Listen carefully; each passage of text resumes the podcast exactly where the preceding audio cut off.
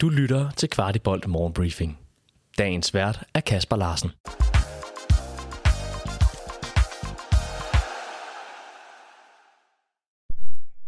Det er blevet onsdag den 23. august, og denne morgenbriefing indeholder ikke noget for kampen i Polen.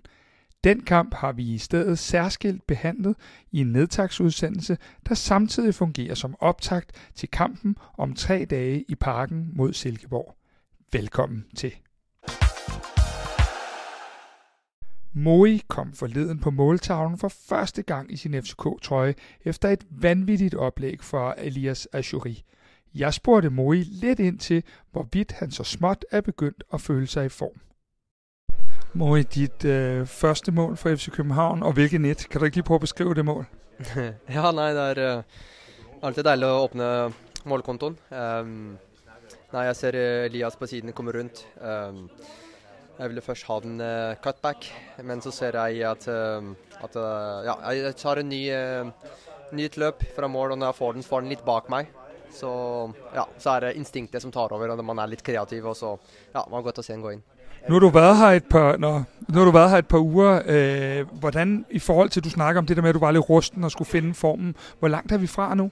Ja, nei, altså jeg begynner å nærme meg nå. Jeg kjenner i hvert fall at eh, fitness er mye bedre nå enn det var eh, forrige uke. Eh, spesielt at jeg fikk mange minutter i Sparta. Det gjorde at jeg fikk virkelig testa meg. Så vi har maksimert spilleminutter på, på, de tre ukene jeg har vært her nå. og kroppen begynner å respondere veldig bra. Så nå, så nå begynner jeg å kjenne meg mye bedre.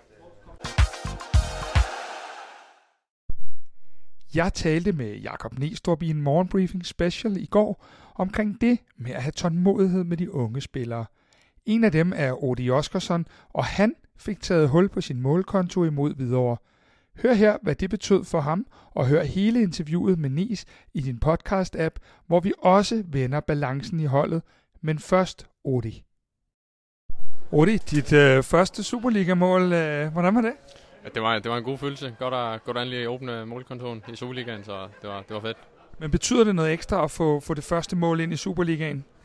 Jeg synes, det er bare altid vigtigt at score, og hvis det er Superligaen, så er det bare en god plus.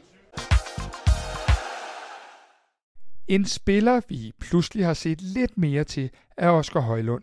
Han har taget nogle ret store skridt i sin udvikling igennem de seneste halve år, og jeg fik en kort snak med ham omkring netop det. Oscar, som ungdomsspiller, der var du måske lige en lille smule klein og lidt efter fysisk.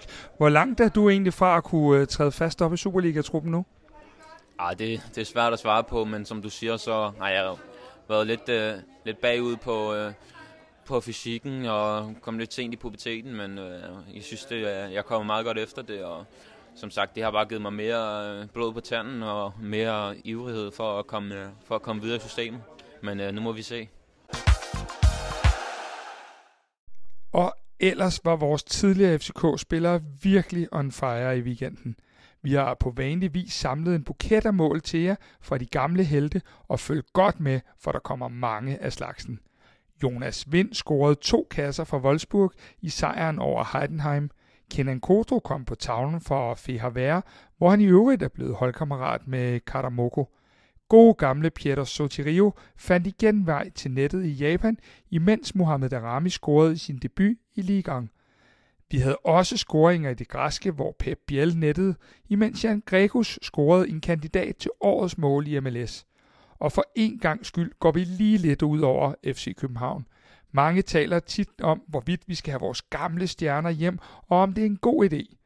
Men det er japanske Kazu lidt ligeglad med. Han blev skiftet ind i overtiden for sin japanske klub, der scorede det afgørende mål lige efter indskiftningen. Alder? Ja, som end kun 56 år. Og med den lille afstikker, så efterlader vi lige de her gamle, tidligere FCK-stjerner her. Også vores udlejede kantspiller Paul Mukairo debuterede for Reading, der jo har Ruben Sages som manager, da han fik den sidste halve time i holdets første sejr i denne sæson. Tillykke med debuten, Paul. I weekenden spillede Dinamo Zagreb og AK Athen et udsat opgør i Champions League kvalrunde 3, og det gik sådan, at AK slog Zagreb ud – Så tænker I måske, øh ja, og hvorfor er det vigtigt? Men det betyder, at hvis FC København kvalificerer sig til Champions League, vil det være som et hold i pot 3, at vi er at finde, hvilket vil betyde, at vi rent teknisk er seedet til at ende som nummer 3 i puljen. Men lad os nu gemme de spekulationer, indtil vi kender vores skæbne endeligt. Jeg kommer som bekendt ofte på tieren og har længe spejdet efter udlejet Luther Singh. Hans legemål udløb 30. i 6. og siden har vi ikke set skyggen af ham. Men det er der måske en god grund til, da han pt. træner alene i Portugal. Det sydafrikanske medie SNL24 meddeler i hvert fald, at han er i landet. Spændende, om der findes en løsning med ham før 1. i 9. Og netop først i 9. nærmer sig med hastige skridt. Nærmere bestemt om 9 dage. Vi har nu rundet mere end 100 solgte billetter hos Audi, og det ligner dermed fuldt hus til aftenen, hvor Jordan Larson, Rebecca Steele samt Michael Karø kigger forbi, og hvor vi regner med, at der stadig er noget på spil i forhold til FC Københavns transfervindue.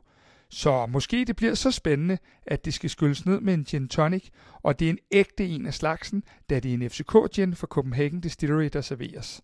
Så køb din billet i linket under podcasten, og vi glæder os helt vildt og har været i gang med forberedelserne i mere end en måned nu. Victor Christiansen meldes på vej væk fra Leicester.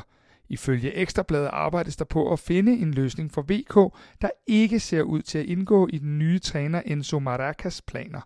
De første rygter omkring VK går på, at han skulle være på vej til Italien, og her viskes om Bologna og Lazio. Unægtelig en ærgerlig start på VK's eventyr i udlandet, men vi ved gudskelov, at der sidder et rigtig godt hoved på ham og hans bagland, der kan håndtere det. Du har lyttet til Kvartibolt Morgenbriefing. Vi er tilbage i morgen med byens bedste overblik over FC-kundigheder.